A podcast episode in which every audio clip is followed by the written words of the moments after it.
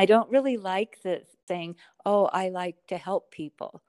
It's just so different than that. It's again back to being in a, a funeral and being given permission to feel.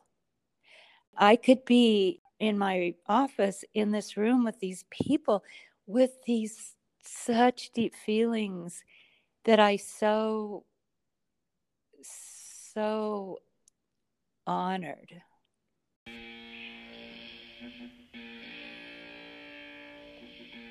Welcome to SEMA. In this episode, I talk with Anne O'Leary Young, who also happens to be my mother, about her experiences of loss and how they led her to become a therapist. She recently ended a decade-long private therapy practice following her career as a school social worker.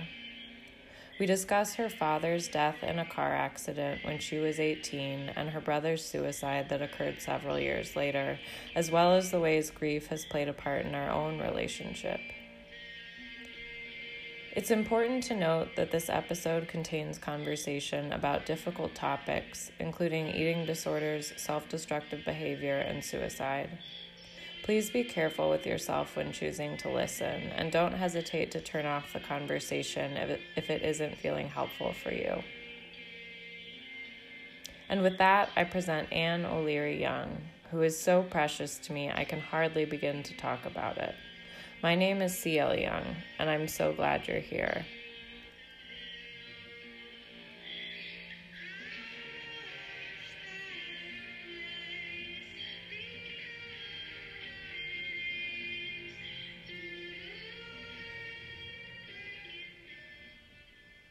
My brother died by suicide when I was twenty-six years old, and he was thirty-five. Um, and I was seven months pregnant with my second daughter. Um, and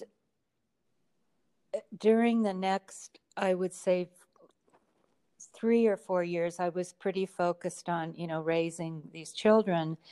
But then also, at age thirty, I started my own therapy for the very first time and realized how I had not even touched the feelings I had about grief and loss. And in my therapy, not only was I benefiting, you know, myself, I became just so intrigued with the process, and there was a part of me that wanted to learn how to do it.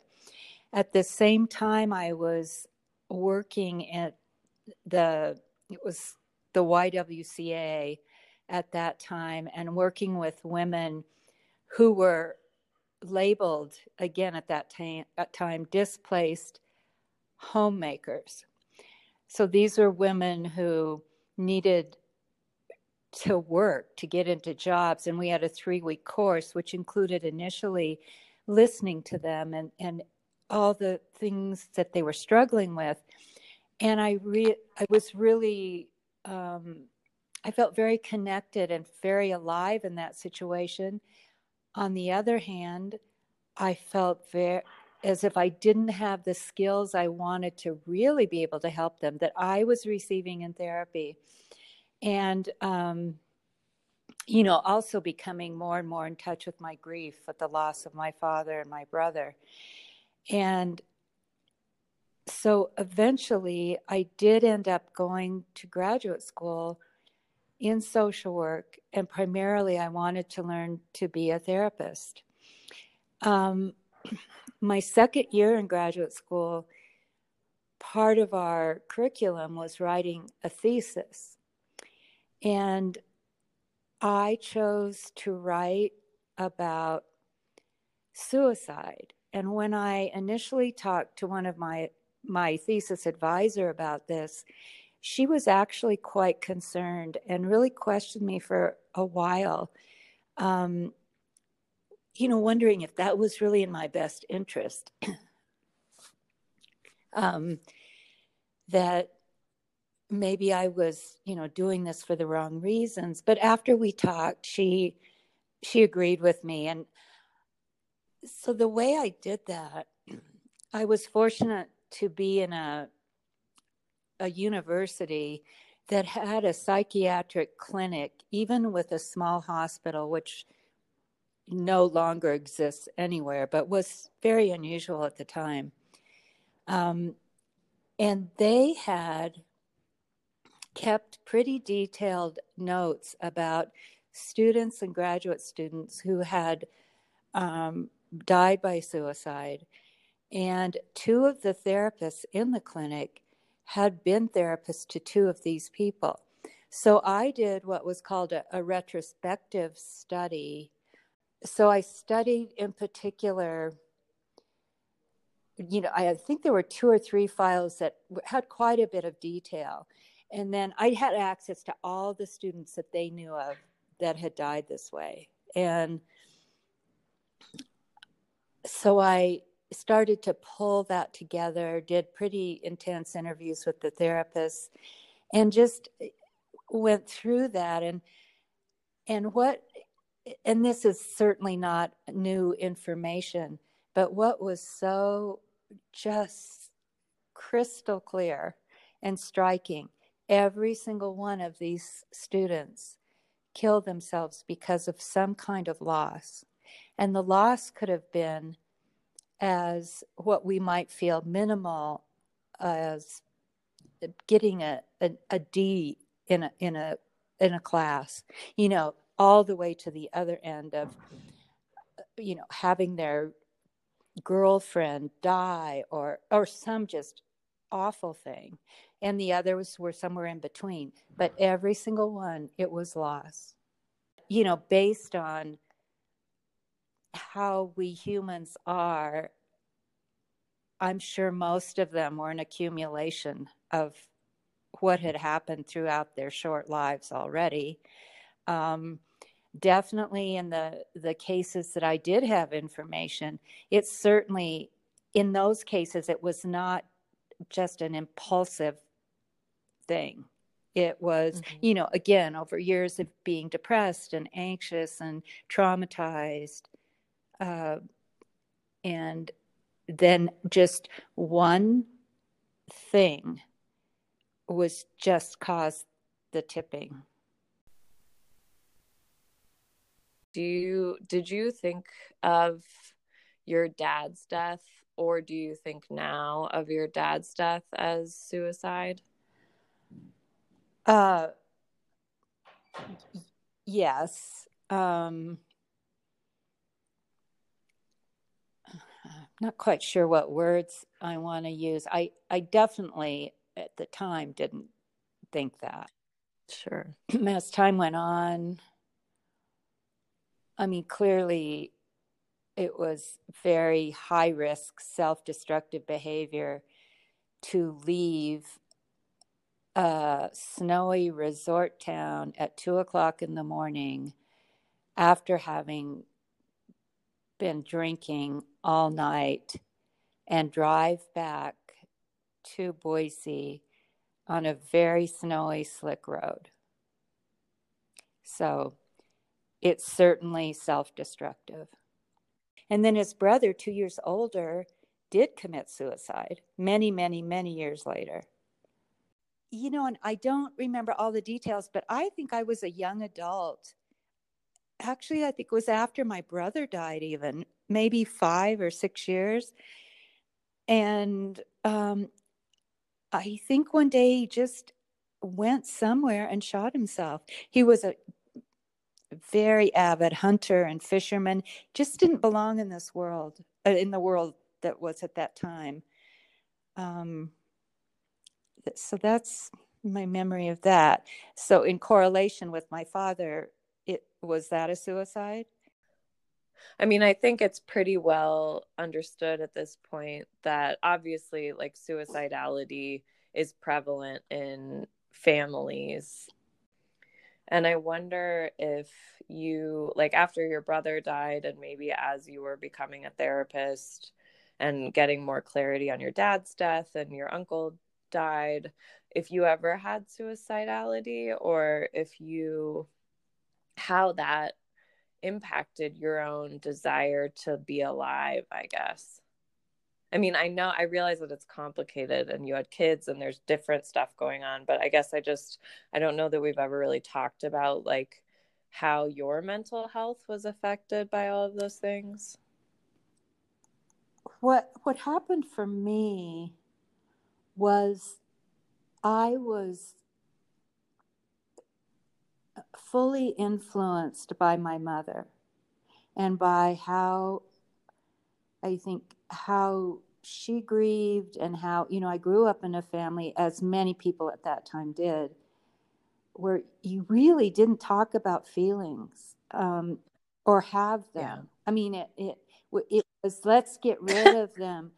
At the my brother's funeral, and, you know, we're we're all sitting there, and my mother doesn't shed a tear, and she it, it it's just so inbred in her, I think, that you do not show emotion. But of course, she handled all of those feelings with different, you know, different coping mechanisms. But I, you know, at funerals, like I think you said earlier, that, you know, that was the first time you really had experiences of being alive in your emotions. And that's what I felt too. I felt permission in a, in a funeral setting or something like that to feel. And it was so gratifying in a strange way. What has it been like for you not being a therapist anymore? The, one of the things that I miss most is I miss the, I miss each individual person in different ways. On one level, just on a level of knowing what's happening in their lives, because it's, I always felt like in some ways, each time I opened the door and someone came in, it was like turning the page of the story for that week. I was so intimately involved in these, you know, daily daily important things that they were learning in their relationships and in their families, and then just supporting people through a lot of, you know, difficult time and and crisis time. Then at another level, there is this deep connection, again, as I've mentioned before, that doesn't happen in that same way in other relationships. Um, I began to feel, uh, I could almost sense, and this is not uncommon, that we were both connecting at a, in a place that I wasn't even able to really describe, um, almost like a, an uncon- unconscious connection. And oftentimes, if I could listen to that and feel it, I was able to make a decision whether at that moment to hold the space, to say something. My experience of being a therapist, often people think that you're sitting there listening to people, which you are, and deep listening is is just the, the meat of everything.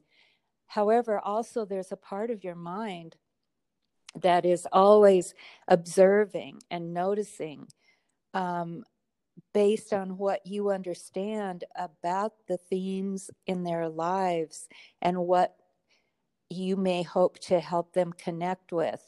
Um, and I miss, I miss all parts of that, but most of all the, the, uh, the emotional connection. And for me, going through the grief and the loss of every person, the most interesting, I mean, for me, it was sad. It was frustrating, uh, with, you know, in certain situations. And it was ultimately gratifying. Being a therapist has allowed me to access feelings in a way that I'm not sure I could have otherwise. um, of course, being in therapy, being the recipient of therapy, you access feelings. But when you're with someone who's deeply expressing their own loss and grief, um, it it takes it took me to a place.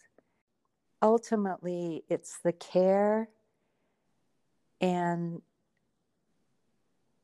caring and love in a certain way between two humans. So then the people are able to go out into into their own lives and relationships feeling a little more trusting and less fearful, uh, being able to let themselves connect with other people. Because when you're a therapist, you have in this experience with many, many people that they're telling you things that they have never told anyone.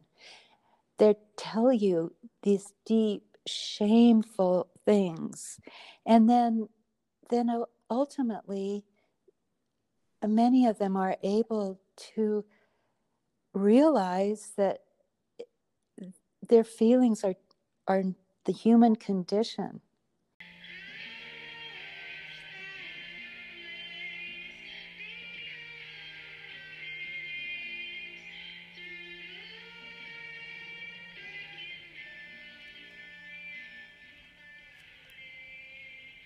I realize that the way loss and grief and death um, touched my life when I was younger for many years, it no longer touches me, or it no longer colors the way I see and experience things as it did before.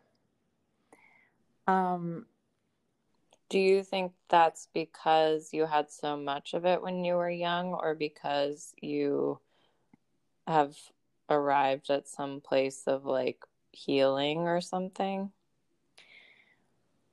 I think both, uh, because I had the death, unexpected deaths so young, I I really went through the the trauma, um, the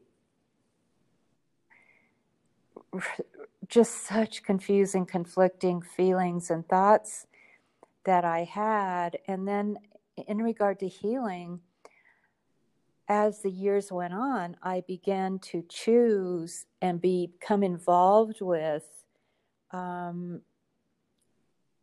be, learning to be a therapist, being parts of groups, and especially groups of women who, where I found support and healing. Uh, and being a therapist has absolutely been probably the primary healing, primary healing experience of my life. And it also, interestingly enough, when you're a therapist, you might be having some really difficult experiences in your own life or and challenges.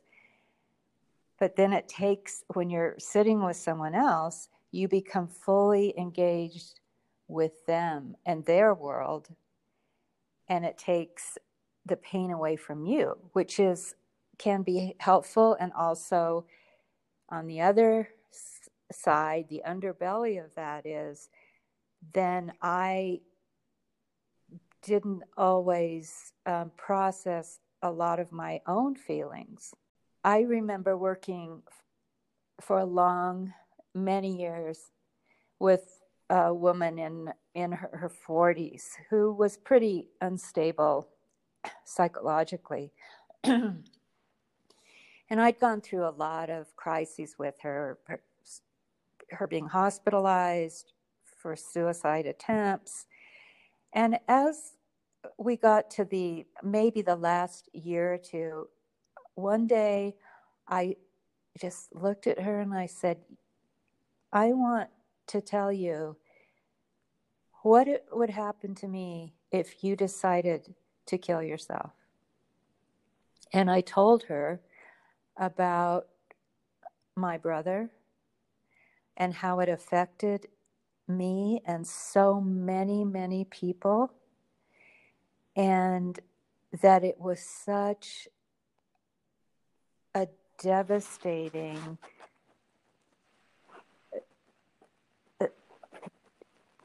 thing to go through. And that seemed to have more impact on her than almost anything we had worked on. Wow. I mean, this is maybe, I think you know this, but I, this is maybe a lot to say, but I mean, I think that the times that I've felt suicidal, thinking about you and Dad, and you especially, have been like the primary reason that that doesn't feel like an option for me. Yes, I know that. And not too long ago, I was thinking about, thinking of that, knowing that about you and how you feel about us, and especially me, and how that, and kind of wondering how that has all affected you. Um, what do you mean? Well, like, in what I, I guess just one day I was, I was wondering how it has been for you to often, you know, you're, you're protecting, you're protecting me from these just really difficult feelings, and not just suicidal feelings, but many other things that, you know, I, we hadn't talked about it when things were happening. I felt that I failed you. Did you feel like you failed me because I had an eating disorder and because I felt suicidal and because I've had manic episodes? Or did you feel like you failed me because I didn't f- talk to you about those things d- directly? I, no, I don't, I don't think it was that I wanted you to tell me everything. What I I felt, and I felt this also with Claire and Gretchen, you know, I'm being a therapist and I'm sitting, especially in, in being a high, in a high school where I am just, you know, with all kinds of kids, and I'm very accepting of, of, you know, every kind of kid there is, and almost the more troubled they are, the more connected I feel to them. And then I come home and I expect my children to, you know, be perfect, which was also a defense I used for myself. If I could be perfect, then there wouldn't be any problems in my family or later in my life. That I feel like I, I failed because I wasn't able to just to just be, hang out, not hang out, to just be able to sit with you without you having to, to talk or f- feel as if you had to censor yourself. Again, um, it's a little bit hard for me to describe it, but just being, having been able to hold a, a space to be, to allow you to be a human. Yeah. I mean, I think that, I think it's interesting because you said in the last session that we recorded something about, like, after your dad and brother died, or maybe in the midst of all of that, what you really wanted, and maybe not just that, but throughout your life, what you really wanted was for someone to ask you if you were okay. Yes. I think we are similar in a certain sense because we're similar in a certain sense, I think, because we both uh, have a sort of semblance of having our shit together or being, quote, perfect or something. Um, and I think, I think what was hard for me in those moments of struggle is that nobody fucking asked.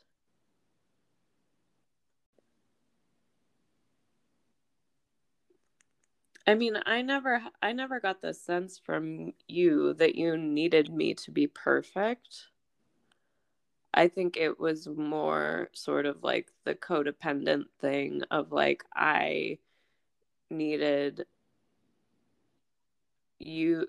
And I don't, I mean, I certainly had a time where I felt like I needed to be perfect, but, like, later in my life, like throughout my twenties especially, I don't think it was so much that I needed to be perfect. It was that I needed to make sure, it was the same thing that you kind of talk about, is that you need everybody to be okay.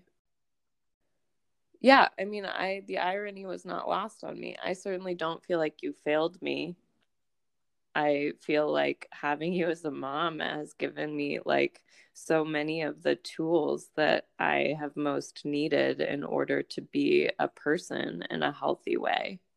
I think about that often when I think about, especially the times that I've been suicidal, if I, or when my mental health has been sort of in crisis, if I had a different, fa- like, parent a different mother, if I had a different set of circumstances, or if I had not been given the tools that I was given as a really young person by you, but just simply by virtue of the way you approached being a parent and, like, the way you helped me learn how to be a person. I mean, if I, and, and of course, like, the openness always in our family to therapy and mental health care and all of that stuff, like, if I hadn't had quite the same background, I'm not sure I'd be alive. Mm.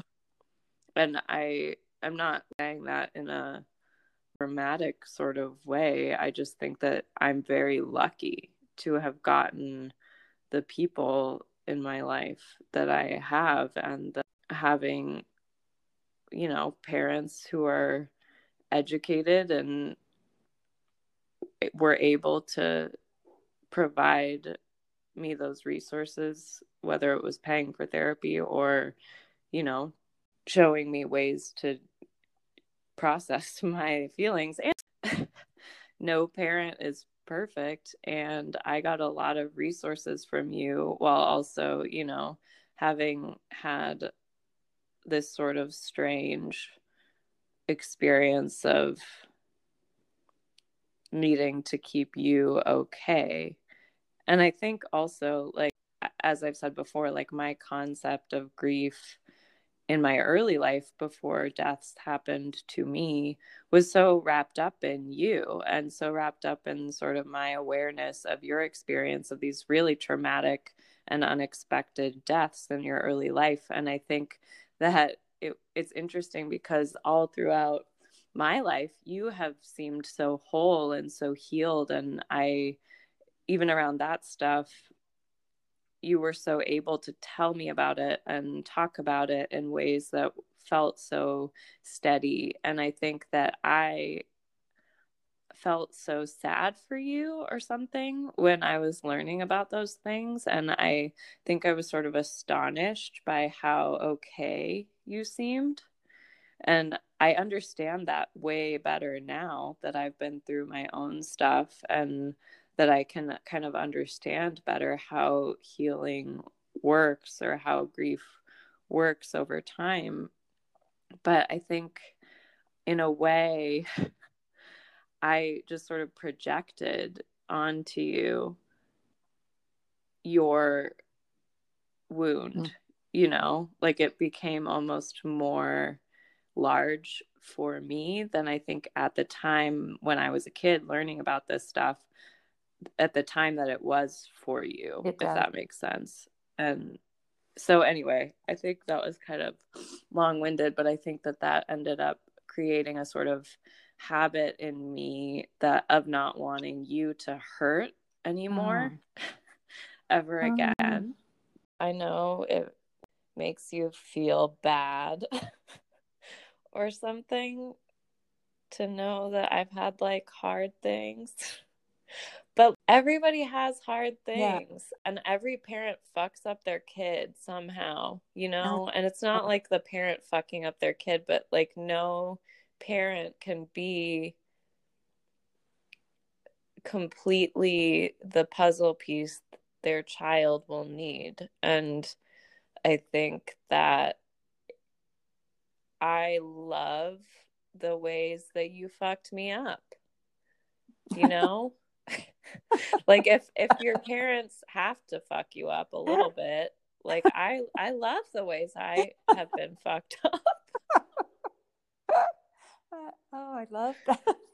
Or I mean, I've learned at least how to integrate them and how how to fill in, because I think also if you filled in my tools for me perfectly, I wouldn't find no. my own tools. No, exactly. It has to.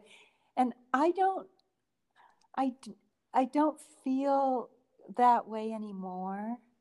I mean, when you're suffering and, and struggling or now, I mean, I'm, I don't want you to have to, to struggle, but I don't feel it like I used to in the same way, you know, um, It it feels more, yeah, that's what happened. That's what's happening. Yeah. Yeah. You know, as a parent, your automatic thing in its primal is to protect, you know, yeah. the child. But then the other part of it is they ha- they have to be able to be out into the world. Yeah. And um I mean, if the other thing is, you said something about how you learned grief from your mother, which meant don't feel anything or have no feelings or don't show your feelings. And I learned precisely the opposite thing yeah. from you. Not that I saw you modeling feeling your feelings necessarily, but you always, always encouraged me to feel. Yes. I... So, I mean, you healed that wound. So I guess if I ever had children, I'm not sure what it is I'm going to tell them to do, but I don't know. Well, yeah. you won't, you won't tell them what to do. You will just be. You said another time that your sort of mental health or your grief response was anxiety, and that it took you a really long time to let yourself access the sadness. Mm-hmm. Do you, and it sounds like that was, I mean, I was a little kid years and years and years after all of those people died. And I wonder if you, where you think you are now. I mean, I think I'll always have sadness somewhere inside of me. Not so deep, really, most of the time around a lot of the people who have died. But where do you feel like you are now in relationship with your particularly drastic losses, I guess? I am at a a place of peace with with them, um, and with and with other losses that I've had. And I think, I mean, the sadness. I think sad my sadness at this time in my life is also wound up in a more kind of, it's almost more of an existential sense of of loss. Where are you in your healing process? What, what let's see, do you have three hours? I mean, I mean, I feel sometimes that we're, we, we parallel each other in certain ways of, you know, kind of where we are. And, Definitely. And I, so I guess I'm kind of wondering where you are in terms of our similarity in, in, pro, in healing or process. Yeah. The pandemic has sort of, in a way, like driven a wedge between me and some dead people, and not, not in a bad way, because I actually feel closer to a lot of those people than I ever have, but, or maybe it's like a wedge between me and my grief. And there's something about living through a time like this that feels so unique or so specific that those people are not living through. Mm. And I don't know, that's very distancing for me from that space. And in a way, it's like that is helping me to move forward. And I think I'm almost like a little bit mad at them, Jam, especially, because I'm sort of like, hello, I would have liked it if you had been here yeah. with me for this. You know, yeah. I'd like to know what you think. I'd like to know how you would do it. And especially not just the pandemic, but also these movements of resistance and how happy they would have been to see this happening mm-hmm. and this um beautiful, all these beautiful things being created. And so I feel in this odd way like I have healed a lot, and and also I just have had to move past maybe like a certain era of sadness around all that stuff, because I've decided to live. Mm-hmm. I think maybe part of it is that I just have this new sense that I will be okay mm. and that I know how to do this now. Um, and learning also, I think, as an adult, just how possible and necessary it is to hold multiple contradictory feelings and multiple t- contradictory truths at the same time, and sort of honing my ability to do that. So I don't know. I mean, today and this week, I'm feeling good and like strong. And I have a lot of anxiety and fear still around losing people, certainly. But I think I also have come to create such profound connection with the people who are dead that even the thought of people I love who are still alive leaving this space, I can understand now or hold a connection or imagine a connection with those people when they're not here anymore. And that's really reassuring to me. Mm. I'm not as afraid yeah. anymore. I feel not as afraid anymore too, and not for exactly the same reasons, you know, but I feel that too. Um, yeah. Also, I think it, it's important as I think about this project for you, that we often just get, become attached to the word grief as attached to death specifically, to also just really be uh, aware the thread of loss that moves through all of us, every human, all the time. And people, it's it's important for people to be able to talk about the most minute thing. I guess what I'm trying to say is to, as you as you talk to people, to really hold the space of loss, the threat of loss, and and grief and healing. Do you know what I'm saying?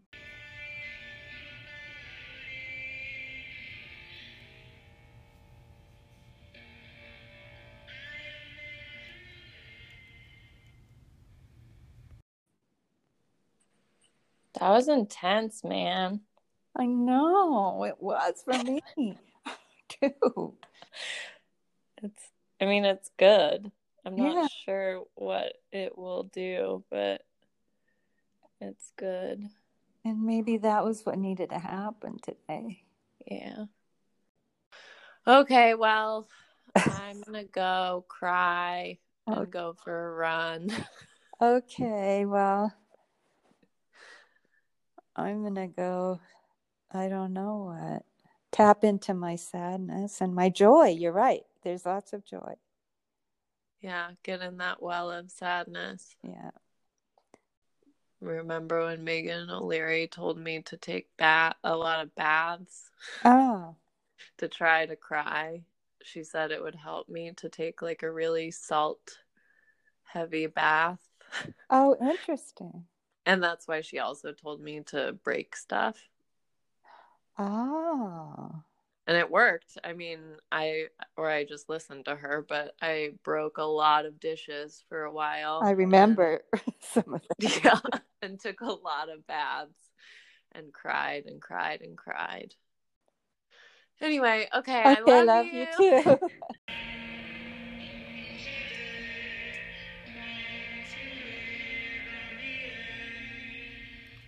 Thank you for listening to SEMA.